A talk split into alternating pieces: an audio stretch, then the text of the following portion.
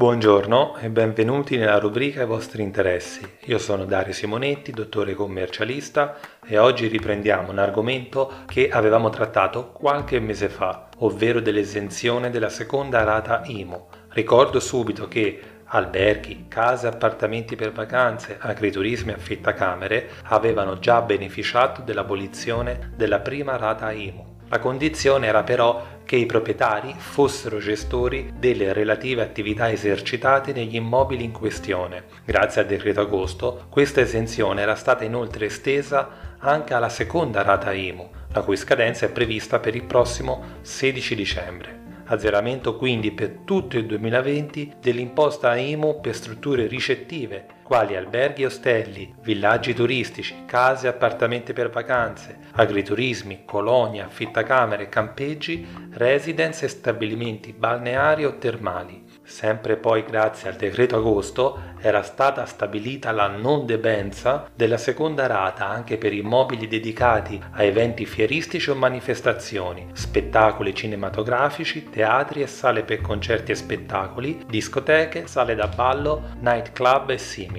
Ora che abbiamo fatto il punto della situazione sui decreti passati, vediamo quali sono le novità alla luce degli ultimi decreti del governo, ovvero il decreto Ristori, il Ristori bis e il recentissimo Ristori ter. Viene, potremmo dire, riconfermata l'esenzione della seconda rata I M U per i soggetti che abbiamo citato prima. Essi però non saranno gli unici a godere di questo sgravio fiscale.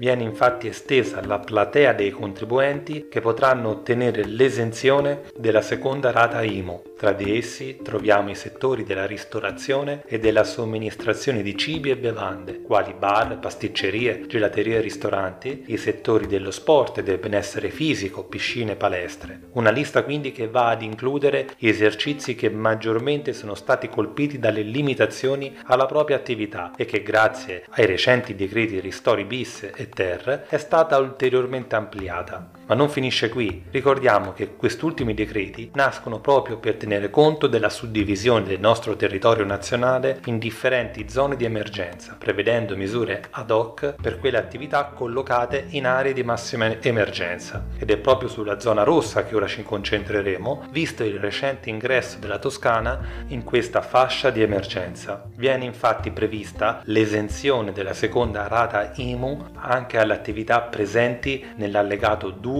al decreto Ristori bis, all'interno del quale troviamo buona parte del commercio al dettaglio di beni di non prima necessità. Preciso comunque che nella maggior parte dei casi sopra indicati l'imposta I M U non è dovuta, a condizione però che i relativi proprietari siano anche gestori delle attività I V I esercitate. Una serie quindi di novità interessanti che vanno a modificare un calendario già fortemente rimodulato a causa dell'emergenza da Covid diciannove. Parliamo infatti delle imminenti scadenze fiscali e vediamo quali sono le modifiche. Per fare ciò è fondamentale tenere a mente gli allegati uno e due dei precedenti decreti ristori, dove sono contenute tutta la lista delle attività per codice ATECO che hanno subito forti limitazioni e che perciò possono godere di sospensioni fiscali. Viene in primo luogo previsto uno slittamento delle imposte, ritenute, addizionali e I V A scadente a novembre al sedici marzo duemilaventuno. Un altro slittamento riguarda poi il versamento dell'acconto di novembre delle imposte su redditi e I R A P, la cui scadenza originale, ricordiamo, è per il prossimo trenta novembre. In particolare per i soggetti I S A, ovvero coloro che sono soggetti agli studi di settore, e per i forfettari, il versamento viene prorogato al trenta aprile duemilaventuno, a prescindere da un eventuale calo di fatturato. Ecco, questa sospensione viene però concessa